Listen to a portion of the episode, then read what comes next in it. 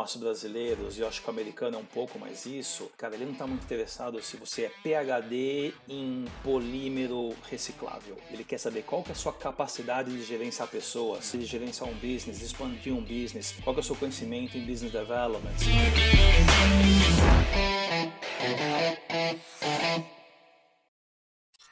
Sejam todos muito bem-vindos ao Carreira e Negócio. Eu sou Paulo Martins. Hoje eu tenho o prazer de ter comigo Luciano Arruda, profissional incrível da área comercial, que vai contar um pouco da vida dele, um pouco da trajetória dele, especialmente a trajetória internacional. A gente vai focar um pouco mais nessa entrevista.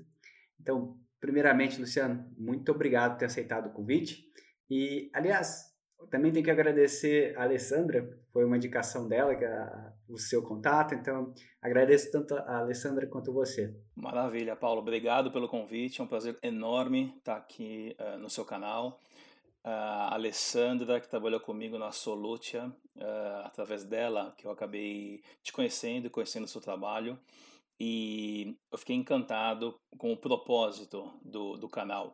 Uh, que tem um foco muito grande em passar para aquelas pessoas que são jovens ainda, sejam pessoas que estão cursando universidade ou estão em início de carreira, uh, baseado em pessoas mais experientes, uh, muitas dúvidas que surgem e essas pessoas que são, são jovens ainda uh, não tem de onde tirar uh, as informações. E o teu vídeo achei sensacional, porque é direto ao ponto.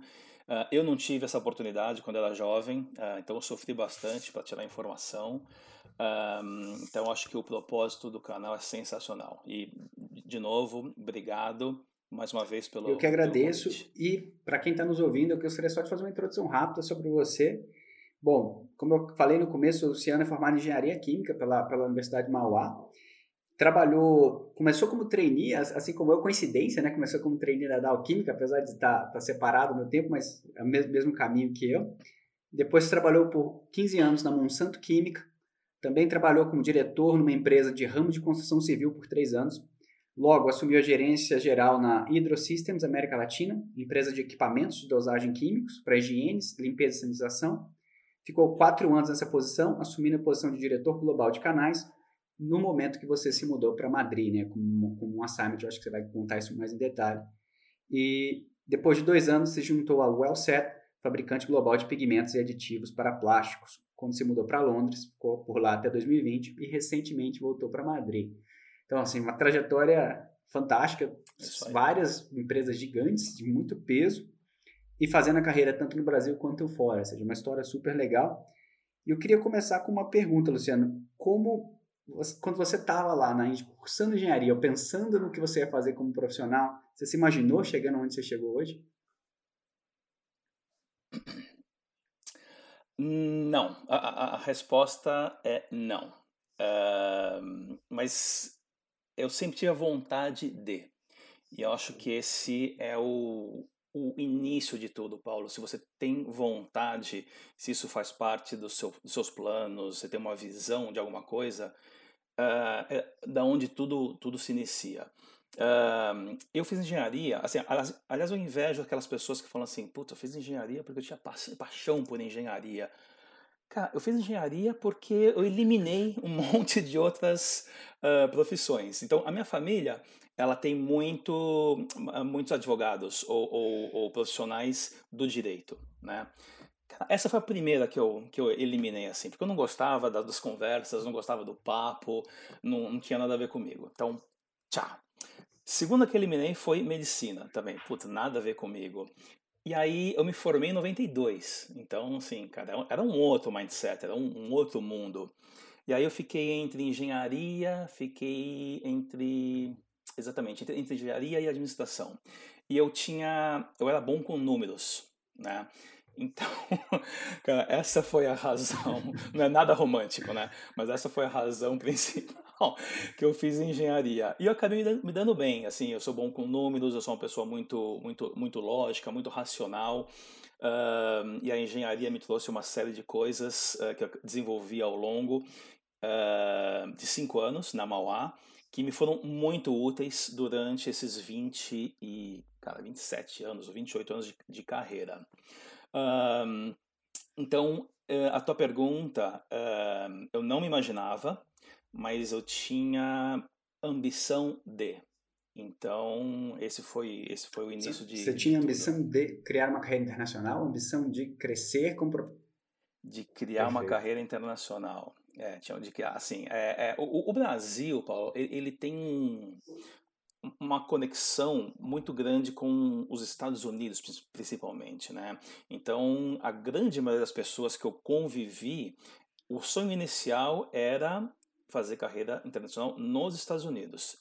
Uh, um outro ponto, obviamente, é que eu trabalhei quase minha vida toda em empresa americana. Então, era o, o, o óbvio, né? era o lógico ir para a matriz, no, né? da Alquímica, uh, e Midland. onde que é mesmo? É, yeah. Midlands, ou Monsanto, St. Louis, etc. Uh, ah, eu não me imaginava na Europa, que é o que aconteceu. Então, aqui, o meu, o meu, meu testemunho ele vai ser muito baseado uh, numa realidade europeia.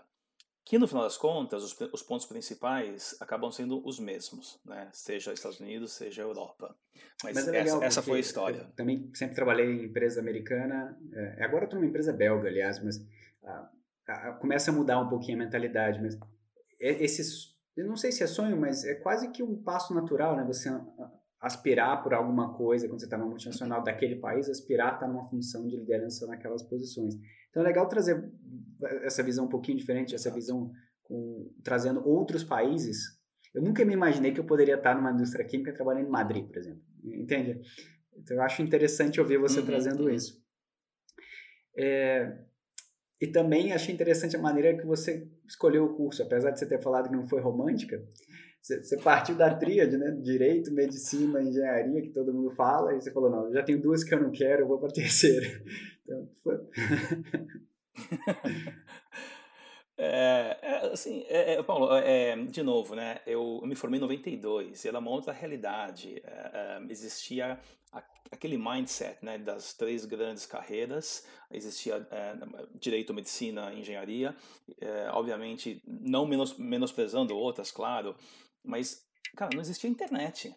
Então, o acesso à internet surgiu em 95, né? Eu já tinha três anos de formado. Então, acesso à informação, a, a dados, etc., era, era outro mundo.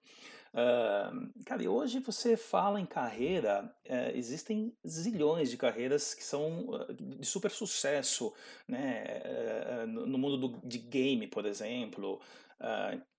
hoje, na verdade, eu, eu, vejo uma, uma mudança nisso. Eu falo com as minhas filhas, por exemplo, em engenharia, ou medicina, ou direito, elas me olham assim do tipo, cara, pô pai, né, old fashion, existem outros 50, 60 carreiras, então, mas, né, já se passaram aí 20 e tantos anos, então essa era a realidade Não, lá atrás. E, essa, essa conversa com as filhas também eu acho interessante tra trazer isso, né, é, eu tenho uma filha pequena de dois anos, eu estou só, só, imaginando que mundo que ela vai estar tá optando lá na frente, né? Ser completamente diferente do meu também. Mundo, mundo, Exato. mundo metaverso. Pode escrever. Bom, vamos, vamos partir direto da carreira internacional. É, queria que você comentasse um pouquinho quais são os diferentes caminhos para construir uma carreira internacional. Tá. É, assim, eu, eu, vejo dois, dois caminhos uh, que geralmente acontecem, tá? Então, assim, uh, uh, antes de tudo, Paulo, acho que é interessante os seus ouvintes, os seus seguidores entenderem que eu estou passando aqui para eles um, uma, um testemunho de algo que eu vivi e convivi com pessoas que estão uh, no mesmo barco. Você acaba encontrando uh, muitos profissionais que estão fazendo uh, carreira internacional também, tá? e de novo, minha realidade é mais uma ótica Europa. Então acontece um, dois caminhos um, que, que na, na, grande maioria das vezes, é o que você vai ver pela frente. Um é a empresa vira para você e fala assim: Paulo, é o seguinte, tem uma oportunidade uh, na Bélgica, ou nos Estados Unidos, ou não sei aonde, e o teu perfil, junto com as suas competências, né, os, os skills que a gente fala, uh, junto com o que a gente vê uh, como carreira para você, a gente quer te mandar para a Bélgica, por exemplo. E aí você vai sendo uh, a empresa um sponsor, a empresa está tá patrocinando isso para você. Esse é o caminho número um. Caminho número dois é você ir por conta própria, tá? E esse é mais parecido com o meu caminho. A empresa, ela nunca virou para mim e falou assim, Luciano, a gente quer você em Madrid. Eh, eu tinha um sonho, uma ambição de carreira internacional, surgiu com uma promoção minha para uma, um, uma responsabilidade global e fazia sentido eu ir para a Europa, porque Europa era metade da, daquele plano de crescer o negócio via distribuição, ok? Então eles não eles não me patrocinaram, não é o que a gente a gente chama ainda, né? A gente chamava muito mais de maneira mais glamourosa que é o expatriado, né? Época de, de Dow, época de Monsanto, expatriado era um super-herói, porque cara ele ia com pro, pro exterior com casa paga, com escola para os filhos, com motorista, com é, supermercado e aí existia um grande componente financeiro nessa equação. O cara fala assim, cara, eu vou fazer um monte de dinheiro enquanto estiver expatriado. A segunda opção não é assim que funciona. A segunda opção você fala assim, você cava, eu cavei a minha vinda para a Europa, essa é a verdade.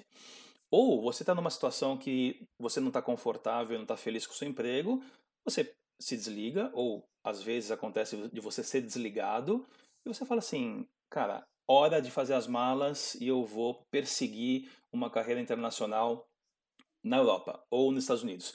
Aí é um outro caminho, porque você precisa procurar uma, uma vaga, você precisa procurar uma oportunidade, tá?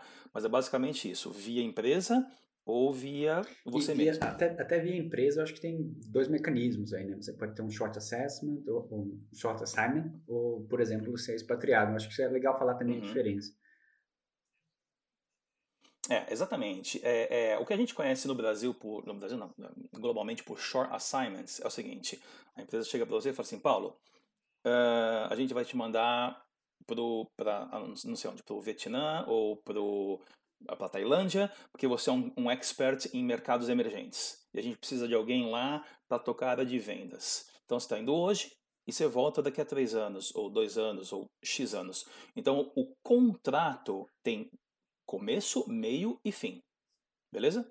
E aí você terminou o seu assignment, geralmente você volta. Né? No meio do, do, caminho pode acontecer um monte de coisa, mas existe um, um final para esse contrato de você fora do país. E isso precisa estar muito bem alinhado com a empresa, porque quando você voltar, como é que vai ser? Né? É, qual, qual que é o, o plano da empresa com você para sua volta? Então, esse é o assignment. Carreira internacional é alguma coisa bem mais ampla, no sentido, o Luciano foi para fora, trabalhou na empresa X durante tanto tempo, trabalhou na empresa Y tanto tempo, aí foi para Londres, trabalhou não sei aonde, voltou e, né? e ou, ou, ou, continua fora ou, ou, ou voltou ao Brasil, mas o período de exposição e o número de países e o número de empresas geralmente é um, é um pouquinho maior. Eu conheço poucas pessoas que foram pela empresa e estão há 15, 20 anos na mesma empresa fora do país. Então, a, a carreira internacional, e quando você fala com os headhunters aqui na, na Europa, esse é o mindset. Carreira internacional para eles é um período mais longo e geralmente dois, três, quatro localizações geográficas versus short assignment, você veio pela empresa, fez seu trabalho, voltou pela empresa e continuou sua carreira no local então, eu entendendo que a é, que no caso ser expatriado, ter um short assignment é uma coisa um pouco mais confortável, né? Porque você mesmo mencionou que você tem que procurar cavar essa oportunidade da, da carreira internacional. Acho que vai, agora vale a pena explorar um pouquinho mais esse tópico, né? Como é que como é que é esse processo? Como você faz isso e os desafios, né? É, você, você quando você vai pela empresa e a empresa te patrocina, é mais confortável em, em todos os sentidos, tá? É um, eu costumo dizer, Paulo, que assim precisa fazer sentido para a empresa e para você em muitos aspectos diferentes, tá? Uh, planejamento de carreira, é, você está levando sua família, como é que vai ser sua família nesse, nesse, nesse quebra-cabeça, quanto tempo você vai. Então, tem que ser um, um, um, um, casamento entre você e a empresa muito bem planejado. E acaba sendo mais confortável, porque você chega no país uh, já sabendo o que você vai fazer, geralmente com uma remuneração negociada que é boa para você. Uh, e aí depois eu quero tocar num ponto num, durante a nossa entrevista a parte financeira hoje e a parte financeira há 20 anos atrás, quando existiam os expats, né, os expatriados. Bom, um, quando você vai para o local, uh, muitas empresas já têm um pacote que te assessora em você achar a tua casa, em você achar a escola, na, na papelada. A papelada, cara, é um negócio hiper burocrático e que me quase infartei por causa disso e eu conto durante a nossa, nossa conversa. Então, é, é, um, é um negócio muito mais, mais confortável. Quando você vai por você, cara, você vai antes para procurar sua casa, aí você volta, aí você tem que ver a escola para os seus filhos, porque a empresa, em tese, ela não está te patrocinando isso, porque isso custa para a empresa, ok? Uh, então, quando as pessoas vão via expatriação, é uma situação muito mais, muito mais confortável. Entendi. Bom, entendi essa parte e faz sentido. E o que não faz sentido é, é a quantidade de dor de cabeça que você vai ter. Né? Então, tem, que ter uma, tem que ter uma recompensa significativa, seja pessoal do seu desenvolvimento ou financeira. Eu acho que eu queria puxar o gancho do que você falou, né? Como é que está como é que tá a, a uhum, financeira uhum. hoje? Assim, é, vamos esquecer um pouco o câmbio, tá? Então, quando você vem para cá e você ganha X mil euros por ano, e o câmbio hoje está nas alturas, quando você converte esse negócio para o Brasil, é um caminhão de dinheiro. Mas isso, no fundo, acaba não importando muito, porque você ganha em euro e você gasta em euro, ok? Um, e o que eu queria falar é o seguinte: antigamente a, o processo de expatriação, o profissional conseguia muitas vezes fazer bastante dinheiro. Cara, hoje em dia isso não acontece. E aí o que eu quero é, é, uma, a primeira dica aqui que eu quero dar é não eu não teria como meu foco principal ganho financeiro, ficar rico. Esse ponto para mim é o número oito da lista. Existem outros tantos pontos antes que são muito mais importantes. E você tocou no assunto, né? É, é, existe uma dor de cabeça enorme por trás desse processo de você ir para fora do seu país. Cara, você está no Brasil, você está na sua zona de conforto, você tem a sua família, você tem seus amigos lá, você tem sua networking lá, você conhece, você está lá, eu morei 40 e tantos anos no Brasil, então é aquela minha zona de conforto. Eu saí de lá e vim com esposa e duas filhas pequenas para Madrid. Uma de 10 uma de 14 na época, uma coisa assim. Cara, é uma ruptura enorme, não só para nós adultos, mas para as crianças. Então o processo, Paulo, um, ele varia também de profissional para profissional. Então, vamos supor é, o João. O João é jovem, não tem filhos, não é casado, não tem namorada, não tem noiva, os pais são relativamente jovens. Né? Cara, para ele para fora é muito mais fácil do que no meu caso, que eu tinha 40 e tantos anos, tinha filho, tinha esposa, meus pais já, já eram uh, idosos. Uh, a complexidade é, é muito maior. Tá? Então, existem níveis de, de complexidade nessa busca por uma carreira internacional. então, a parte financeira, vamos deixar um pouco de lado. Para mim, qual que é o grande... Tem uma lista de, de, de uhum. prós e contras, tá? que depois a gente pode explorar. Mas, para mim, uh, o grande ponto de vir para fora era, um, uh, me auxiliar e trazer mais bagagem uh, como profissional, tá?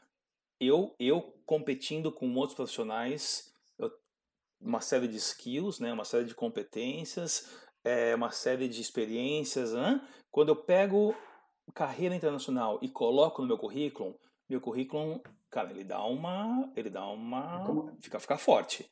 Né? Você dá uma encorpada. É como colocar um MBA currículo. também no currículo, vamos é. dizer assim. Você, você, é uma exatamente, exatamente. É mais uma pecinha é, é, é, é, mais uma pecinha que você coloca, é mais uma, um, um, item na lista que você coloca no seu currículo que te dá um, uma bagagem para você alçar voos mais altos. Tá? Esse foi o primeiro ponto. O segundo, Paulo, ele é mais pessoal barra familiar. Eu sempre quis ter uma experiência internacional para eu conhecer novas culturas, para eu entender como é que o mundo funciona fora do Brasil uh, para que minhas filhas vivenciassem uh, uma vida fora do Brasil. E aí você tem surpresas que, assim, coisas que eu não imaginava, porque geralmente a gente reclama do Brasil, né? A gente fala, ah, o Brasil é uma porcaria, porque não sei o que. Cara, você vai para fora, você fala assim, cara, esse ponto o Brasil é bem melhor. E você está na Europa, você está nos Estados Unidos, você está no Japão, I don't know. Uh, então você valoriza uh, coisas que você tinha e nem percebia. E você também, e o inverso, você fala assim, cara, o Brasil precisa melhorar muito nesse item, porque olha só, cara, a gente sai três da manhã no centro de Madrid, cara, o máximo que você vai fazer é pisar num buraco e torcer seu pé. Não vai acontecer nada com você. Então, uh, isso para mim e para minhas filhas, uh, eu queria eu queria dar. Então, esses, esses são, são os dois pontos principais de uma lista grande de outras coisas. Mas também tem é, só, os contras. Antes né? de continuar com os, com os prós e os contras, deixa eu só entender qual que era seu objetivo a, a, médio e longo prazo. Seu objetivo é fazer uma carreira internacional e ficar fora do Brasil? Ou você em algum momento quer voltar para o Brasil e assumir uma posição mais alta? Só para entender isso. Um, eu nunca fechei a porta para voltar para o Brasil. Tá? A condição de voltar para o Brasil, obviamente, tem que ser numa situação onde a minha posição e a minha uh, a parte financeira valha a pena, tá? Mas não é e nunca foi meu ponto uh, número um. Meu ponto número um é continuar fora do Brasil e de preferência na Europa, onde né, os nossos valores estão, estão mais, mais alinhados. Então, eu não tenho planos para voltar para o Brasil, mas eu voltaria, Perfeito. sem então, Nesse caso, a experiência internacional que você tem, na verdade, é a experiência de ter trabalhado no Brasil. Né? É, claro, a, a, a, botando em contexto, né, seu objetivo é desenvolver a carreira na Europa, muitos outros profissionais têm atividade em vários países da Europa. Poucos vão ter trabalhado num país emergente, com toda essa condição. Então, é engraçado ver isso pelo outro, outro lado, né? E a gente Vamos, vamos voltar um pouquinho mais para os contras agora, porque tudo bem, a gente acabou de falar do, de, um, de um pró, uhum. segurança, talvez no seu caso, segurança, uma, uma experiência de vida num país diferente, isso é bom para a família, é bom para você, com desenvolvimento, desenvolvimento humano. Alçar voos mais altos, assumir posições mais altas, faz todo sentido. É, mas você também falou, né? A parte financeira não é, talvez tenha um, um aumento, mas não é tão significativo assim que você passa a gastar na mesma moeda. Então, Vamos lá, quais são os outros uhum. contras? Quais são os contras agora, né? A gente falou de três, dois prós e um neutro. Quais seriam os contras? oh, é, Para mim, o, o, o, o, número um dos contras é estar tá longe da família e dos amigos. Tá, assim, disparado para mim, esse, esse é o, é o primeiro. Um, então você sai do Brasil, você vem para um local novo, um país novo, uma cidade nova, você tem que aprender tudo, né? E você não tem, uh, no início pelo menos, o apoio da família, né? Bom, obviamente hoje em dia, né, você conecta no Zoom, etc, no WhatsApp, e ok. Mas, cara, brasileiro tem uma proximidade grande, assim, é, de relação interpessoal, Tá? E morando na Europa, você vê, né, você vai para os países nórdicos, cara, é o oposto. Então, esse para mim foi uh, o ponto mais contra de todos, tá? Você deixar o teu país, deixar a sua família, teus pais vão envelhecendo, você está longe, uh, né, a janela vai se fechando, seus amigos também. Então, esse para mim é o número um. Exato. Ok? Uh, você, conhece, você, conhece, muita gente também, então, né, tá, estaria no lugar do, do, dos, dos prós. Em segundo, loca, em segundo lugar, Paulo, eu acho que você tem que se provar todos os dias. Então, o Luciano, no Brasil, que trabalhou na Monsanto com o José, com o Antônio, com a Maria, com não sei quem, uh, estudou na Mauá, é, cara, é uma situação muito confortável. Eu na Europa, cara, quem é o Luciano? O é, que, é Mauá? Os caras não têm ideia do, do que é Mauá, uh, por, por, melhor que seja a, a, a universidade. Uh, você não tem uh, a experiência, obviamente, porque você está fazendo o seu, seu assignment aqui, em mercados europeus. Então você sai muito atrás do que um inglês, do que um espanhol, do que um francês, do que um, um alemão. Tá? E esses caras, uh, depois da, da, da, do advento da, comunidade, uh, da comunidade europeia, com, desculpa, comunidade europeia, ficou sem fronteira esses caras. Então, é, eu concorro com pessoas que têm experiência em vários países da Europa, falam várias línguas europeias, conhecem as culturas, a dinâmica de mercado e o cara estudou, sei lá, em, em Oxford ou, ou, ou, na, na faculdade, na Universidade de Amsterdã. Então, todo dia você tem que se provar, porque você saiu muito atrás na, no, no, no, grid de largada. Né? Imagina uma corrida de carro, cara, você saiu lá da última posição. É, e isso, isso dá trabalho. Isso, isso dá, dá bastante Perfeito. trabalho. E também eu imagino que essa essa quantidade de desafios, né? Ter largado lá atrás com pneu furado e sem step, tipo, tipo... mais, mais ou menos isso, cara, mais ou menos isso. E assim, isso te força você a todo momento todos os dias você tem que aprender coisas novas. Você tem que aprender como, como é que é a dinâmica de mercado, quem são os concorrentes, como é que funciona o, o mindset dos caras na, na, na, na Europa.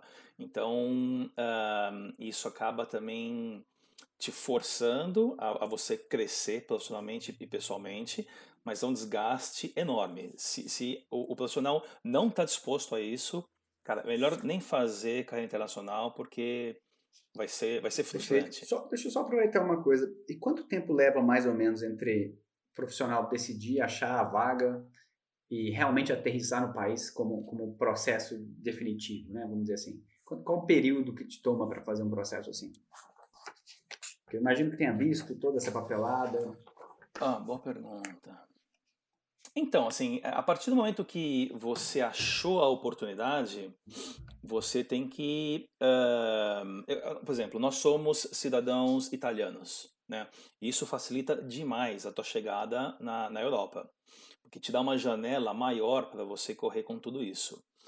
Uh, até você ser gente aqui, aqui na Europa, você ter a identidade, você ter o, o teu seguro de saúde, né? Porque aqui é tudo público, né? Então, é, você pode ter um, um seguro de saúde é, que você paga, né? Que é particular, mas 98% das vezes você se, se trata no setor público. E, e você precisa estar registrado direitinho, né? Em todas as instâncias para você poder usufruir disso. Uh, te demora, cara, aí entre 3 e 6 meses.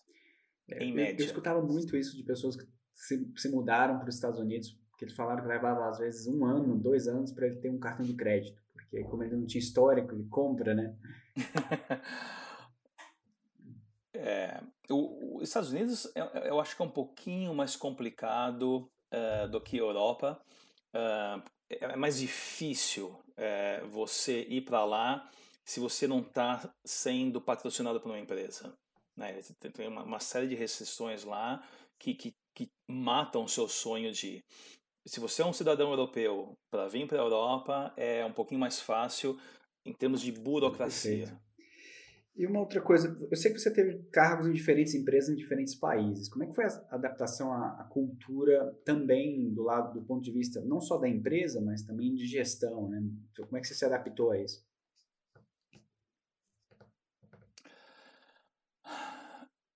Oh, vou te falar uma coisa, Paulo. Eu acho que uma das coisas mais legais que aconteceu comigo nesses já são uh, cinco anos é você poder se adaptar à cultura local, certo? E trazer um pouco do no, da nossa brasilidade. Né?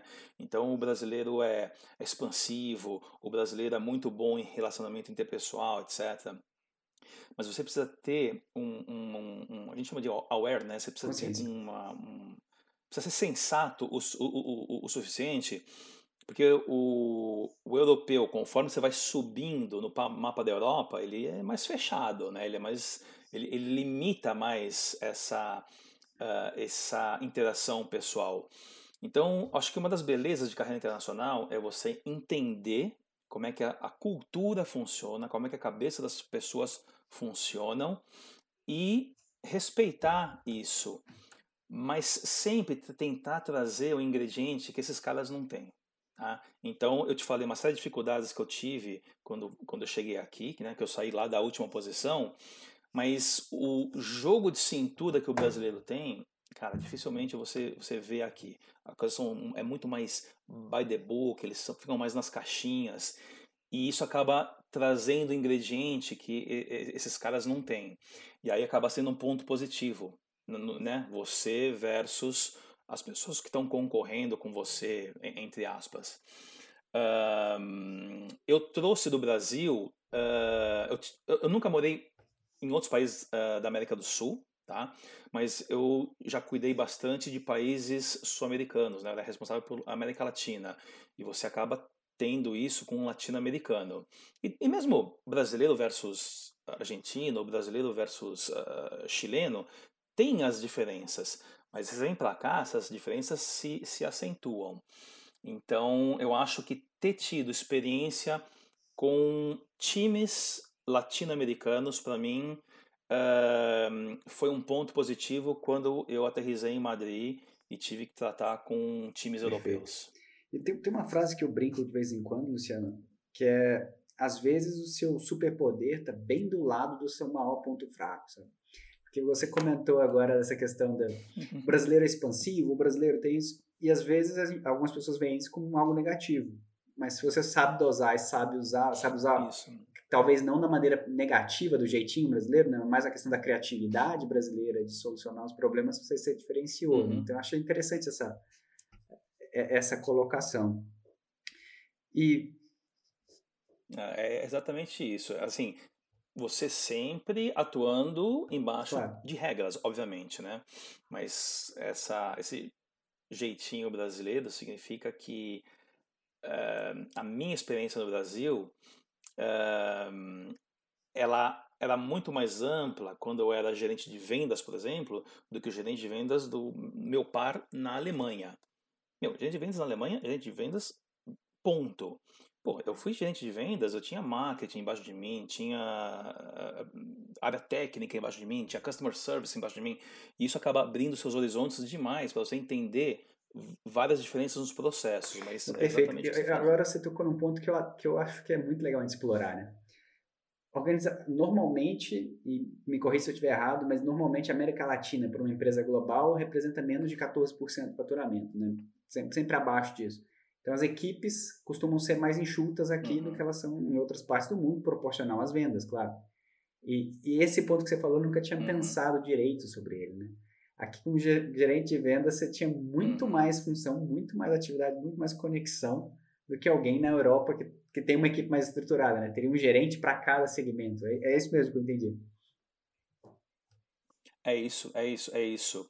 É, assim, 14% eu acho muito ainda. Assim, a, a, minha, a minha experiência pelas empresas que eu passei, cara, é meio que sim, 8%, sabe? Ali rondando 8%.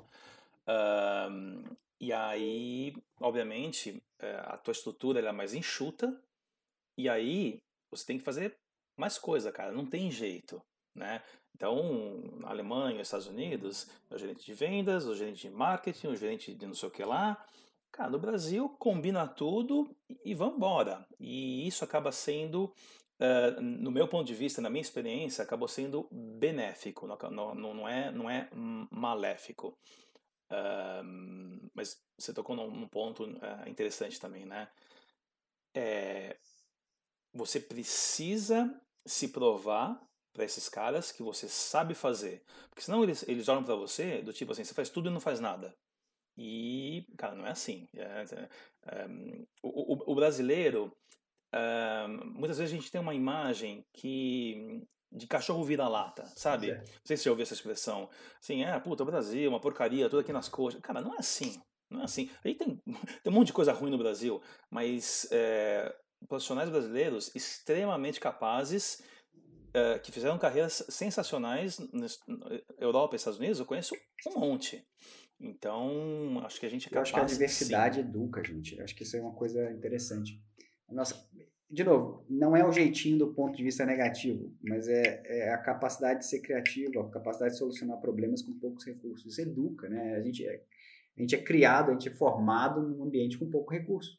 Então, eu acho que isso é. Exato. É. E, eu sinto isso quando eu, quando eu, interajo com, algum, com, alguns outros pares em outras partes também. Eu acho que isso é interessante.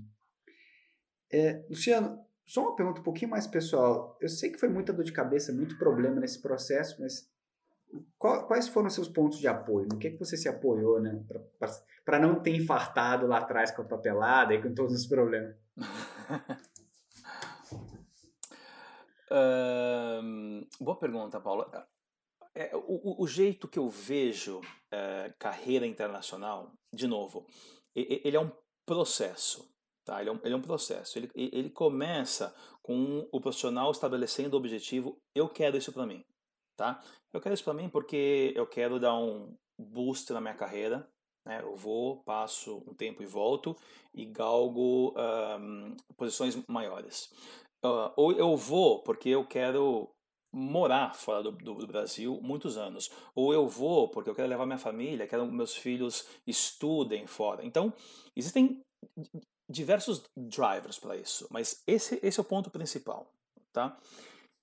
E, é de novo, é um processo. Segundo, é você se preparar para isso. E você se preparar com línguas, você se preparar sabendo o que você quer fazer, para onde você quer ir e o que, que você precisa uh, agregar para você como profissional, para você poder chegar no, no país que você uh, vai aterrizar, você ser competitivo e as, as coisas funcionarem.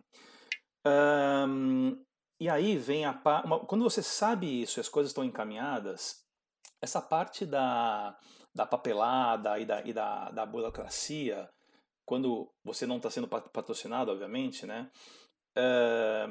Você você se apoia porque a tua vontade de ter sucesso é enorme, tá? Porque se você não tem razões muito fortes para isso, cara, acaba sendo um, um, um pesadelo para você e acaba sendo um pesadelo para sua família, né? Quando a família está envolvida.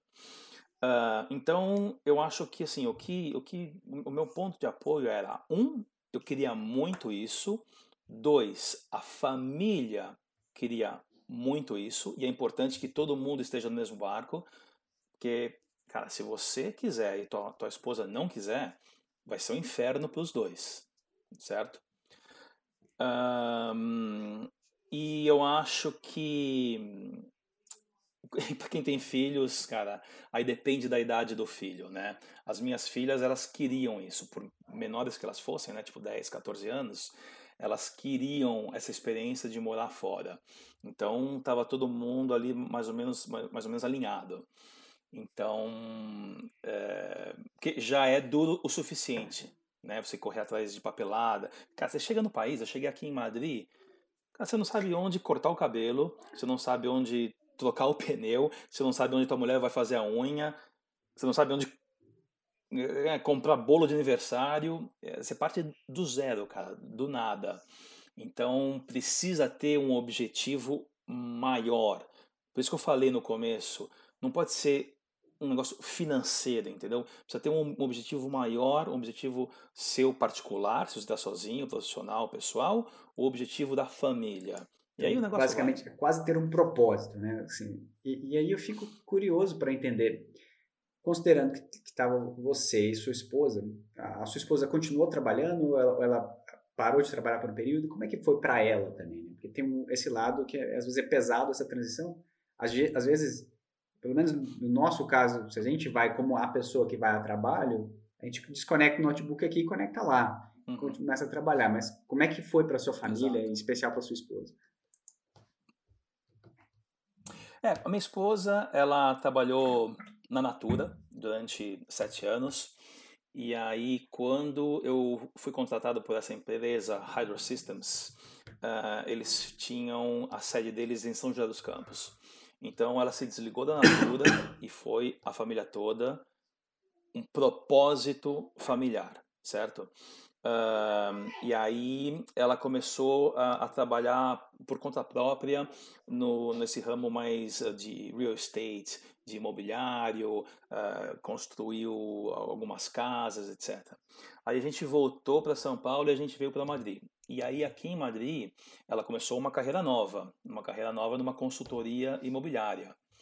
Uh, e aí a gente foi para Londres. Ela continuou com essa consultoria imobiliária aqui de Madrid.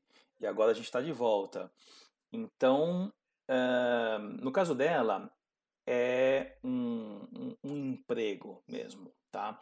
Mas muita gente que eu conheço, Paulo, uh, ou o marido ou a esposa vieram, certo? E o outro, não necessariamente ele tem um emprego ou ele arranjou um emprego aqui, mas muitos deles têm uma atividade. O que é importante, é diferente, tá? Você não está trabalhando na, na, empresa XYZ, mas você tem uma atividade, porque te deixa uh, mentalmente ativo, intelectualmente ativo. Porque eu conheço casos o oposto, né? Que é o caso de, de um, um completo caos, quando uma pessoa vem e está super ativa e a outra está perdida, está sem fazer nada. E aí cria um choque enorme. Então, de novo, o propósito ele nunca é individual. Quando você tem família, o propósito ele é familiar. Entendeu? Perfeito, eu acho que isso ajuda a entender bastante. E como eu te falei no começo do nosso bate-papo inicial, né? Eu tenho interesse em fazer uma, um assignment, é uma possibilidade que está na minha carreira.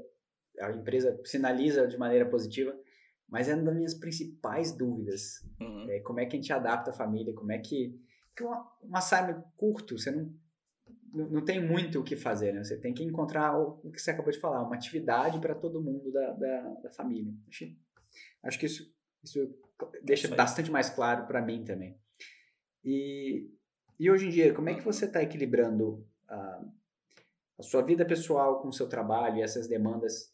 E eu tô, vou dar uma vou estender um pouco isso. Eu sempre pergunto isso para todos os convidados, mas no seu caso, como é que você faz isso para sua família que está em Madrid, mas com a família que está aqui no Brasil? Né? Como é que você consegue equilibrar isso? Uhum. Uh, cara, é o seguinte, a gente vai, via de regra, é, a gente vai para o Brasil no fim do ano para passar festas junto com a família, né? E aí veio essa desgraça desse Covid, cara, que puta, torna a vida de quem quer viajar um, um inferno. Uh, mas eu acho que o, contato que a gente tem, uh, não vou dizer diário para você, mas um contato íntimo que você que a gente tem com, a, com as nossas famílias, a gente sempre está falando por, por WhatsApp, por vídeo, conecta, né? Uh, acaba amenizando um, um pouco a, a distância. Nunca é igual, obviamente mas ameniza, né? Porque é o, é o que tem para hoje, né? Uh, pô, a gente mora fora do Brasil, a gente tem uh, né, os, os, trabalhos fora do Brasil, situação financeira, cara, você tem que pagar conta, né? Então, você não pode se dar o luxo de faz as malas e volta exclusivamente por causa da família. Isso não é um caso muito muito grave, tá? Eu tô falando. Uh, então, é, de novo, é, é, é, o, qual que é o propósito maior? Né? Então, o propósito maior é criar família fora do Brasil, dar condições para as minhas filhas terem acesso à universidade na Europa ou nos Estados Unidos, ou onde elas queiram estudar, e equilibrar isso com um, um, contato do jeito que dá. E aí, obviamente, estou falando como nós brasileiros, porque aí você encontra dinamarquês ou finlandês morando aqui, puta, meu, o cara fala com a família uma, uma vez por sei lá o quê. Uh, é muito cultural, sabe? Isso é muito, é muito cultural nosso, essa proximidade. Então, essa foi a maneira com que a gente, aqui, a gente conseguiu de equilibrar as coisas, porque o, o, ser, o ser humano é um equilíbrio, né? não é só o Luciano profissional ou o Luciano filho né, da, da, da dona Selma. É, essas coisas elas, elas são combinadas e elas você não consegue separar isso nunca. Então essa e, e é, é uma outra dica que eu dou, Paulo.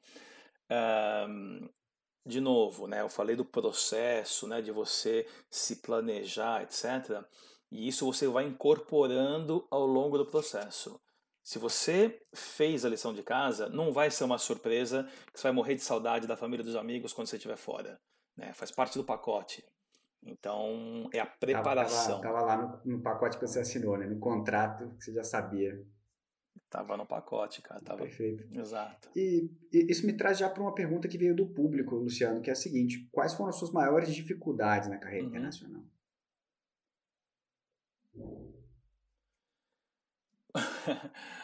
essa, essa é boa pergunta. Então, é, eu, já, eu já desmistifiquei algumas coisas aqui, né? Desde quando eu escolhi engenharia, né? E passando pelos prós e contras, etc.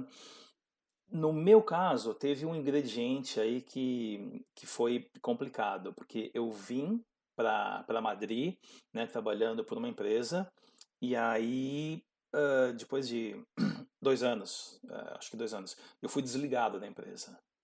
Uh, cara, assim, você tá fora do Brasil, você está longe da sua grande networking, de todo mundo te conhece, você conhece todas as empresas. No Brasil, você passa a mão no telefone, começa a, a, a agitar, etc. As coisas começam a aparecer. Cara, você está na Europa, você está tá em Madrid. E o que, que você vai fazer da vida? E aí você começa a, a reconectar uh, com pessoas que você teve uh, alguma interação no começo de carreira, que estão fora, uh, você começa a se conectar com os headhunters, e aí você começa um processo que ele é do zero. Por que, que eu estou trazendo isso? É porque procurar emprego num local que você não é nativo e você não domina é, e não te conhecem, cara, é uma coisa insana. É insana. Uh, algum, alguns meses depois eu acabei me recolocando, né, uma empresa baseada em Barcelona, mas é uma situação super estressante. Então, uh, e eu conheço pessoas que uh, aconteceu alguma coisa, a pessoa foi desligada, cara, na semana seguinte o cara estava de volta para o Brasil, porque ele voltou para a zona de conforto dele, sem, sem jogar, né? Por quê? Porque a, a lógica diz que você se recoloca muito mais rápido no Brasil, onde a gente trabalhou anos e anos e anos, você conhece todo mundo, do que no local que você conhece, conhece muito, muito pouca gente. Então esse foi um ingrediente assim, né, que, que as pessoas geralmente olham para mim e falam assim, nossa, carreira internacional, aquela, aquele glamour. Cara, é, foi, foi, foi difícil. Bom, foi difícil. Ter o glamour eu entendo, tem realmente, mas tem a dificuldade. Eu acho que isso aqui é o importante a gente trazer aqui para quem está ouvindo, né? Porque no final das contas, não, não é parque de diversões. É mercado de trabalho ainda. Exato, cara. É, e, aqui, aqui, obviamente, é, Europa, Estados Unidos são mercados muito competitivos, né? E a gente passou pelo Covid e muitos bons profissionais europeus, no meu caso, foram desligados. Ou seja, você tinha uma mão de obra extremamente bem qualificada disponível. Né? Então, cara, como é que você vai competir com, com, com, com esses caras? Né? Uh, e isso aconteceu aqui em Madrid, depois aconteceu comigo em Londres. E Londres, cara, a, a, barra é lá em cima. E é um mercado que é, economicamente tem muita oportunidade, muito mais do que qualquer país aqui hoje da comunidade europeia, acho que tirando a Alemanha. Uh, e você tem profissionais extremamente qualificados de faculdades que, meu, qualquer um já ouviu falar na vida concorrendo com você. Então, além de tudo, como se não bastasse, né? Essa concorrência já ser cruel, cara, veio o Covid tá, né, jogar uma pá de cal. Então foi uma experiência enorme. É, não, foi, com certeza, eu imagino que o Covid aumentou a, a concorrência, né? Considerando o número de profissionais demitidos, sem Muito. dúvida. Adorei a resposta para a primeira pergunta do, do público. Vamos, vamos, seguir aqui com as perguntas do público. É, você já mencionou isso aqui rapidamente, mas vamos lá. Quais foram os principais contrastes que você percebeu Brasil e Europa, considerando tanto cultura como também empresarial?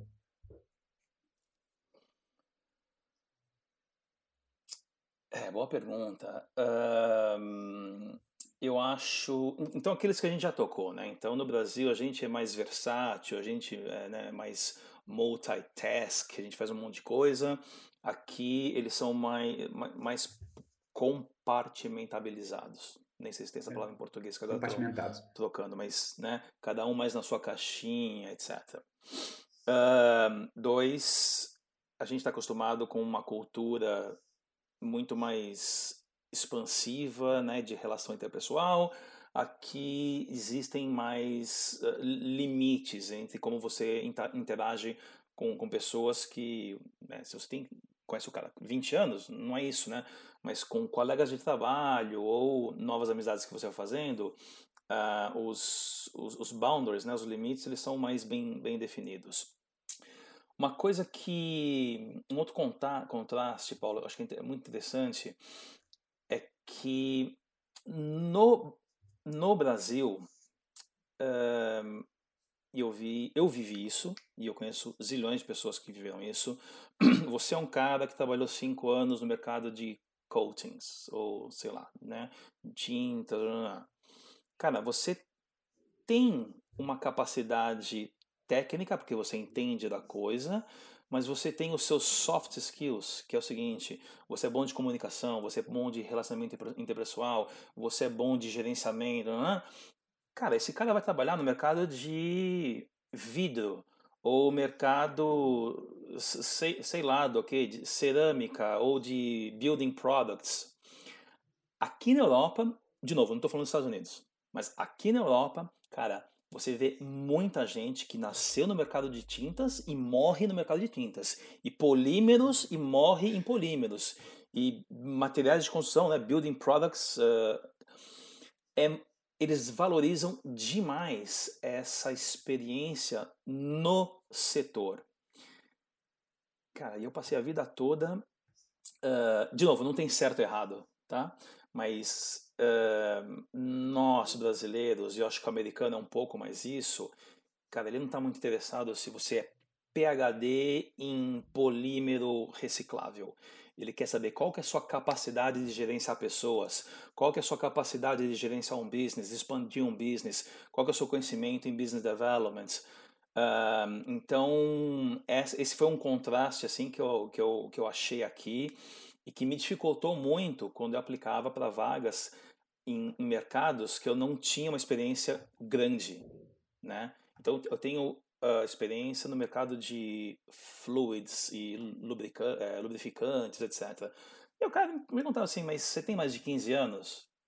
Assim, não, não, não, obviamente eu não tenho mais de 15 anos. Cara, mas eu conheço, eu conheço todo quem fabrica, quem fabrica os aditivos, quem são os clientes, cara, e você acaba estando fora do, do candidato ideal que eles, que eles estabelecem né? mentalmente. Uh, então, é, é, esse, é, é, é, isso me chamou muita atenção aqui. Perfeito. Muita atenção. E, Luciano, no caso, no caso, quais conselhos você daria, por exemplo, para alguém que quer liderar equipes, tanto no Brasil quanto fora? Né? Essa também veio uma pergunta, foi uma pergunta que veio da, da do público. Uhum. Ai, ai. Olha, Paulo, é, cara, liderar equipes é um negócio bem complicado. E, e eu costumo falar para as pessoas: eu tive inúmeros chefes, perdi a conta. Eu tive poucos líderes. Tá? E existe uma, uma diferença astronômica entre uma coisa e outra. Um, e por incrível que pareça, baseado nas minhas más experiências com os meus chefes, eu desenvolvi uh, algumas áreas, porque eu falei, eu, eu não quero ser assim quando tiver uma equipe embaixo de mim. Então, eu acho que a principal hoje em dia, Paulo, uh, bom, de novo, nunca é um, uma coisa só, né? é uma composição de, de fatores. Mas acho que uma coisa muito importante hoje é você ter empatia com a sua equipe. Então, eu tenho um perfil, você tem um outro perfil. Eu tenho uma experiência, você tem outra experiência. Eu sou um indivíduo, você é outro indivíduo. E eu tenho que me colocar no seu lugar quando eu estiver conversando com você. Porque se eu converso com você somente sobre a minha ótica, primeiro é uma coisa extremamente egoísta, certo? E segundo, não vai dar certo, porque a minha ótica é uma, a sua ótica é outra. Então, entender os motivos pelo qual você está optando em ir via distribuição e não ir em via cliente direto, ou por que, que o teu projeto é A e eu estou optando pelo B. Então, o que a gente faz? a gente senta e a gente conversa. E no final do dia, a responsabilidade é minha, porque eu sou o superior. Mas, cara, a gente discutiu, e isso aconteceu algumas vezes, como te comentei, com os meus líderes. Você sai da reunião, não é sua ideia, é a ideia dele, cara, mas você não sai com um sentimento amargo. Você não sai frustrado ou derrotado. Você fala assim, cara, esse cara tinha razão porque ele viu isso e, e eu não vi. Então, empatia, você está aberto a ouvir, uh, ouvir de maneira genuína, não sentar na frente do cara e falar assim, olha, beleza, etc., mas não é assim, é assado. Uh, discutir, valorizar a sua opinião, para mim isso é fundamental. Porque se você pega as pesquisas hoje em dia sobre por que, que as pessoas continuam nos empregos que elas estão, cara, é por causa da liderança e é porque elas se sentem parte da, da, da empresa, elas se sentem motivadas porque elas são valorizadas. E para mim isso não, não tem dinheiro que pague, não tem marca de empresa ou de produto que pague. Você faz se sentir genuinamente parte de uma empresa, de um grupo e do sucesso dessa, dessa empresa ou desse grupo. Se sentir o sentimento de pertencimento somado ao de valorização. Né? Acho que isso é você coloca, combina as duas coisas. Exatamente. Mas cara, interessante. Exatamente. E, e, foram os é. chefes ruins que te ensinaram isso. É, você, você tem que tirar né, do, do limão fazer uma limonada. Então, eu tive muitas experiências frustrantes e que eu falava assim, cara, um dia eu vou ter uma equipe e eu não vou repetir isso. Eu tenho vários pontos negativos que eu venho trabalhando, mesmo com 20 e tantos anos de, de carreira, que eu venho trabalhando para melhorar. Mas muitos deles vieram de eh, situações uh, frustrantes, sabe? Decepcionantes. É, Luciano, e qual, qual seriam os conselhos que você daria para você mesmo, lá no começo da carreira, ou para quem está nos ouvindo, para quem quer construir essa carreira? uh, boa pergunta, cara. É, é, eu acho que olhando para trás, bom, olhar hoje em retrospectiva é fácil, né?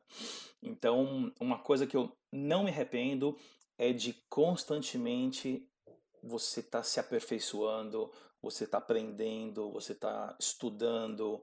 É, isso é uma coisa que eu vejo hoje e é um dos pontos onde eu cheguei, onde eu, eu, eu consegui chegar.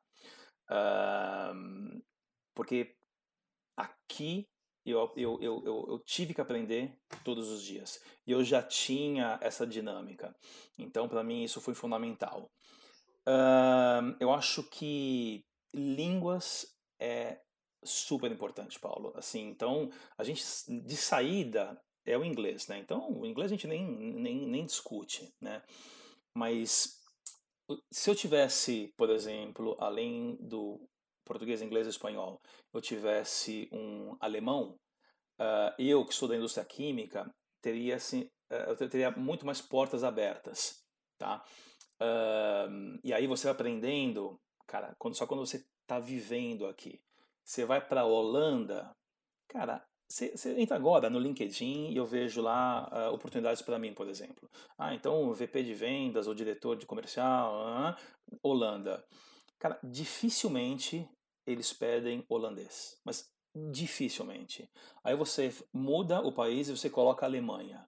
Cara, é impressionante. Assim, alemão fluente, mesmo sendo uma, uma, uma vaga global ou sei lá o que é. Se está baseado na Alemanha, cara, é um dos pré-requisitos.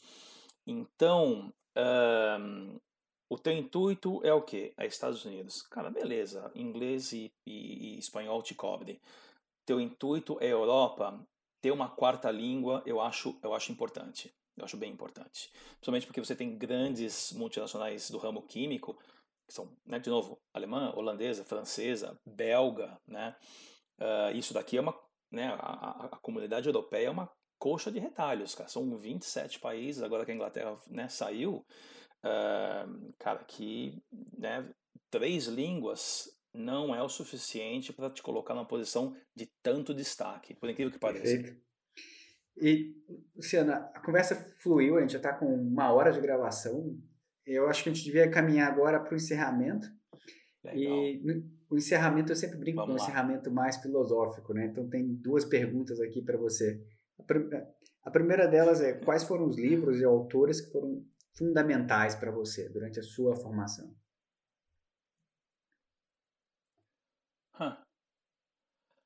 É... Cara, eu, eu, eu, li bastante. Eu li, eu li um monte de porcaria também, né? Tem um monte de porcaria no mercado.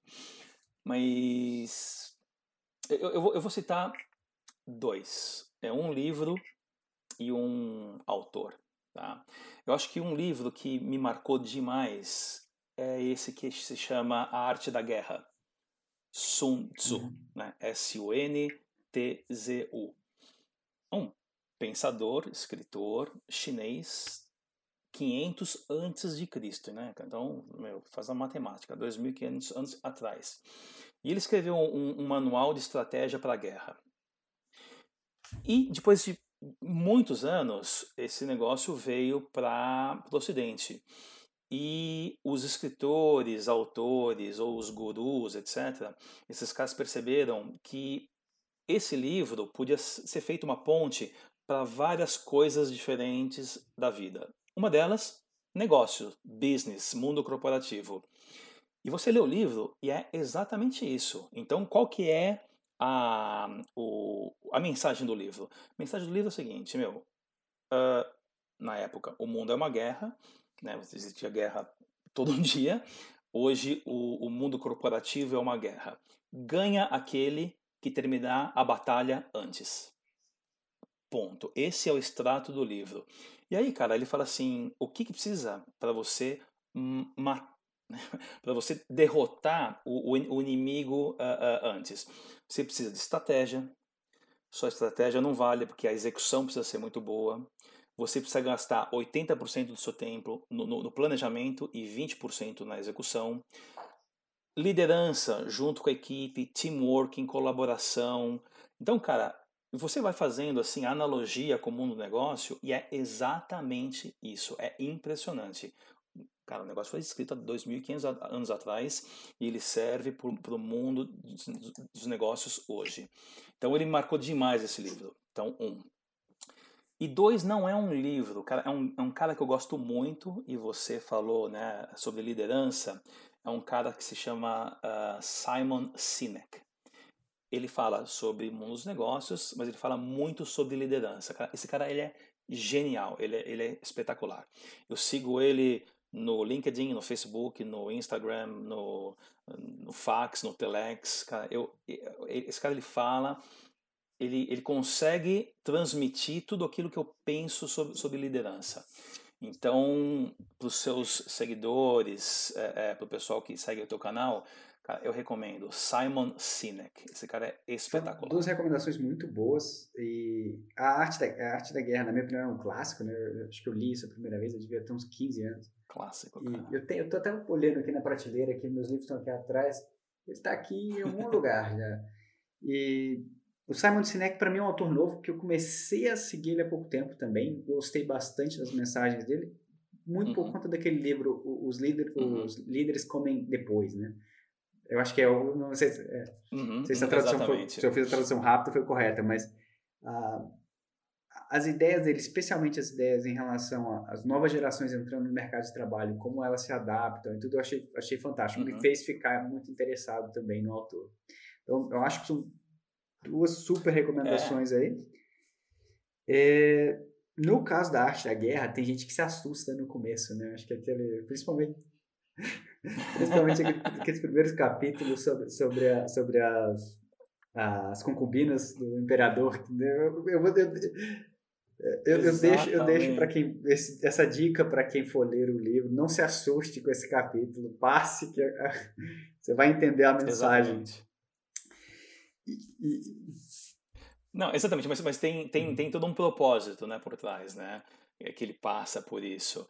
Mas o, li o livro é sensacional. E, e, recentemente, recentemente teve um podcast que eu gosto muito, que é o Jocko Willick. Acho que você, não sei se você conhece o Luciano, mas você, ah, tenho certeza Uhum. Ele analisou Conheço. o Arte da Guerra, então ele fez uma releitura do Arte da Guerra, pegou capítulo por capítulo e vai discutindo como isso se transfere hoje na ficou, ficou, ficou bem, ficou bem agradável. Acho que o pessoal que quer ver uma releitura com outro prisma fica, fica bem interessante. E uhum. seguindo, essa pergunta na verdade é a minha favorita. É, toda entrevista eu tento colocar essa daqui, que é a seguinte: se você pudesse ensinar uma matéria para uma turma, seja no ensino médio, superior, o que seja, qual matéria seria essa? Você tem seis meses com a turma, né? O que, que você ensinaria? Uhum. ai, ai, ai. Cara, vou te falar uma coisa, assim, é, é, eu encontro muita gente, né, que são, são meus amigos, e com essa, com a minha experiência, né, de ter mudado de emprego fora do Brasil, os caras olham e falam assim, cara, você não, não, cansou? Já não, não, cansou desse negócio? Vai, vai fazer um negócio seu, vai ganhar, ganhar dinheiro para você, né? Toda hora, meu, é, assim, eu, porque eu já tenho 53, eu ouço, né, essas coisas assim, cara, mundo corporativo, aquela coisa chata, meu, às vezes ambientes tóxicos, cara, chefe, etc. E eu falo assim, cara, eu acho que você tem toda a razão, mas tem um problema comigo. Eu amo a vida corporativa. E eu sei como fazer e eu gosto de fazer. Então, daqui a sei lá quantos anos, acabou minha carreira, eu vou fazer alguma outra coisa. Mas enquanto eu aceito as, o mundo corporativo e o mundo corporativo me aceita, é o que eu quero ficar fazendo. Então a minha resposta para você, cara, eu, eu, eu gostaria de ensinar business porque eu tenho muita experiência em, de novo, vendas, canais de distribuição, em marketing, em gerenciamento de conta, etc. Uh, e eu tive posições que me deram não só amplitude, mas me deram também profundidade no assunto. Então, uh, eu ensinaria, ensinaria business e, coincidentemente, minha filha estuda num colégio americano aqui em Madrid e o professor de business soltou para os pais uma mensagem que os grupos, eles têm grupos, né, dos dois últimos anos que vão fazer projetos para futuras startups. E quem quiser ser um mentor desses grupos, né, levanta a mão. Cara, dois minutos depois eu já tinha mandado um e-mail pro cara e aí eu fui um dos selecionados para ser um, um, um, mentor de um grupo que vai fazer algum projeto para uma futura startup. Então eu, eu adoro, eu adoro o assunto e eu adoro, cara, tá com essa geração nova. Eu acho que esses caras, eles têm um potencial enorme para serem não só excelentes profissionais, mas excelentes pessoas. E muitas vezes a única coisa que precisa para os jovens é você dar um é, guidance, é você fazer um coach, você colocar as coisas no, no trilho, porque potencial é, é, essa molecada Perfeito, tem, né? eu acho que eu, eu ia falar uma coisa de maneira resumida, eu acho que eu até estender um pouco. Quando eu comecei a carreira em negócios, eu, eu, eu me auto-sabotei por, por, três anos, Luciano. Tipo assim, eu queria fazer isso, mas eu estava muito focado na, na, hum. na, carreira corporativa. Falei, não, eu inventava desculpa, não, estou muito ocupado, troquei de empresa e tal. Mas finalmente, quando eu decidi fazer a, uhum. a, esse projeto, que a gente está conversando aqui por conta disso, uma das coisas que eu vi é que eu passei a ter contato com uma quantidade gigantesca de jovens que são super ativos, ou seja, que estão procurando fazer muito mais do que a média na carreira deles. Então, isso, isso me, isso me deu energia, assim, me deu uma outra visão. Eu, eu, não, eu tô só com 35, então a diferença de idade não é tão grande assim é, entre eu e você Jovem, e outras pessoas que eu tô falando, mas ver uma geração nova, com ferramentas novas e com muito mais potencial do que, muito mais visão do que eu, me fez entender agora que eu criei o canal de falar assim, nossa, eu devia ter feito isso muito antes. Porque esse contato é, é. rejuvenesce, assim, traz uma outra perspectiva. E acho legal. Excelente ponto. É, é, quando você é um líder, de fato, Cara, o líder, ele não tem a obrigação de saber tudo sobre tudo. E há uma via de duas mãos, você sempre está aprendendo. Eu, eu, aprendi muito com as eh, equipes que reportavam para mim, e eu vejo esses jovens, como você está falando, cara, não é unidirecional, porque a gente aprende muito com eles. Cara, é de novo, né? É um outro mundo que eles vivem, muito mais informação à, à, disposição. Então eu acho que é muito petulante, né, da parte de quem já está um pouco mais sênior, achar que é unidirecional, de mim para os jovens. Não é, cara, esses caras te, te, ensinam. As minhas filhas, elas me ensinam coisas todos os dias. E, e é bom você estar tá aberto a isso, cara, senão você vai se frustrar. Muitos. Vai falar assim, pô, meu, o que acontece comigo? Não, é assim que a vida funciona é, é um negócio bidirecional. Perfeito, Luciano. E para encerrar, eu sempre dou essa poss possibilidade para os convidados indicarem mais até duas pessoas. Você tem algum, alguns nomes em mente para serem convidados, entrevistados aqui no programa? Ah, eu tenho, bom, tenho, conheço um monte de gente uh, sobre vários assuntos diferentes, né? Uh, Bom, tem uma pessoa, né, coincidentemente, né, que é comum entre eu e a Alessandra, né, que nos apresentou, que é a Roberta, que hoje que trabalha na DAO já há muitos anos e hoje ela mora na Bélgica. Uh, então, né, mais ou menos na mesma linha de uh, expatriação, mas com um outro viés, né, no outro no viés, no viés mais a empresa patrocina. Um, cara, tem um monte de gente que eu poderia te, te, te indicar sobre muitos assuntos diferentes, né? Depende se você quiser falar sobre parte comercial, ou sobre supply chain, ou sobre recrutamento. Não, perfeito. A gente, continua essa discussão offline, mas a Roberta, Roberta Costa Issa, né, o nome dela. Uhum. Roberta Costa, exatamente. Roberta a gente trabalhou Costa, junto um período curto, acho que seria fantástico ter ela aqui. Né? Ah, Realmente. pronto, olha lá. E, Exatamente. Luciano, se alguém quiser continuar a conversa com você, tem um canal de preferência, uma mídia social que você possa interagir com as pessoas? Tenho, eu sou, eu sou super ativo no LinkedIn, então quem quiser, vai ser um prazer enorme. Me, me convida, uh, a gente se conecta e eu estou super aberto uh, dentro né, do, do, meu conhecimento em, em poder ajudar. Sou, né, é, eu sou muito grato àquelas pessoas, Paulo, que me, me, ajudaram no começo de carreira, porque é muito, não, as coisas ainda não estão muito claras, você não sabe direito como as coisas funcionam. Eu sou extremamente grato para essas pessoas e eu gostaria de retribuir. Então, vai ser um prazer enorme é, conectar com quem, com quem precisar. Perfeito. Vou deixar o link do, do, seu LinkedIn aqui na descrição do vídeo, então o pessoal vai poder acessar de maneira fácil. Pode deixar. E, Luciano, foi um prazer enorme ter esse bate-papo com você. Eu espero que a gente talvez possa voltar num outra, um outro dia, uma outra oportunidade, talvez discutir um tema mais específico, mas eu acho que trouxemos, você trouxe uhum, muita coisa uhum. importante para a audiência, então eu agradeço. E não sei se você tem algum comentário final, algum ponto que eu não, não explorei, que você gostaria de falar. É. Não, é, é, o fechamento da conversa, Paulo, eu acho que é o seguinte: é, pontos importantes da nossa conversa.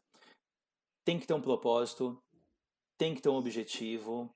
Se puder, deixa de lado unicamente um objetivo financeiro. Estou indo para fora do Brasil para ficar rico. Uh, existem coisas que são maiores do que isso. E carreira internacional é um processo. É, você estabelece os, os, os, objetivos, você corre atrás daquilo que você precisa ter para né, você ter sucesso fora. Uh, faça uma boa pesquisa para onde você está indo. Se, a tua, se o teu objetivo é ir, ficar X anos e voltar sendo esse assignment um, um booster para sua carreira, cuida da volta. Porque ir e passar três anos fora, o que, que vai ser da sua carreira, ou da sua posição, ou do que você for fazer quando você voltar para o país, entendeu? Uh, então, isso eu acho que é, é muito interessante. E eu, eu só tenho a agradecer. É, foi um prazer enorme falar com você aqui. De novo, eu acho que o, o propósito do canal é sensacional é, de falar com, com jovens, com quem ainda tem muitas dúvidas, seja que ainda está cursando na né, universidade ou está no começo de carreira. Eu acho isso extremamente nobre e você está de parabéns, porque o projeto é muito bonito. Agradeço demais e achei legal o resumo, super importante. Como eu falei, você está convidado para voltar aqui mais vezes, para a gente ter outros bate-papos. Vai ser um prazer. E para todos, um esse é o Carreira e Negócios com Luciana Arruda. Muito obrigado, Luciano. A gente volta a se falar em breve. Um abraço a todos. Obrigado, um grande abraço. Tchau, tchau.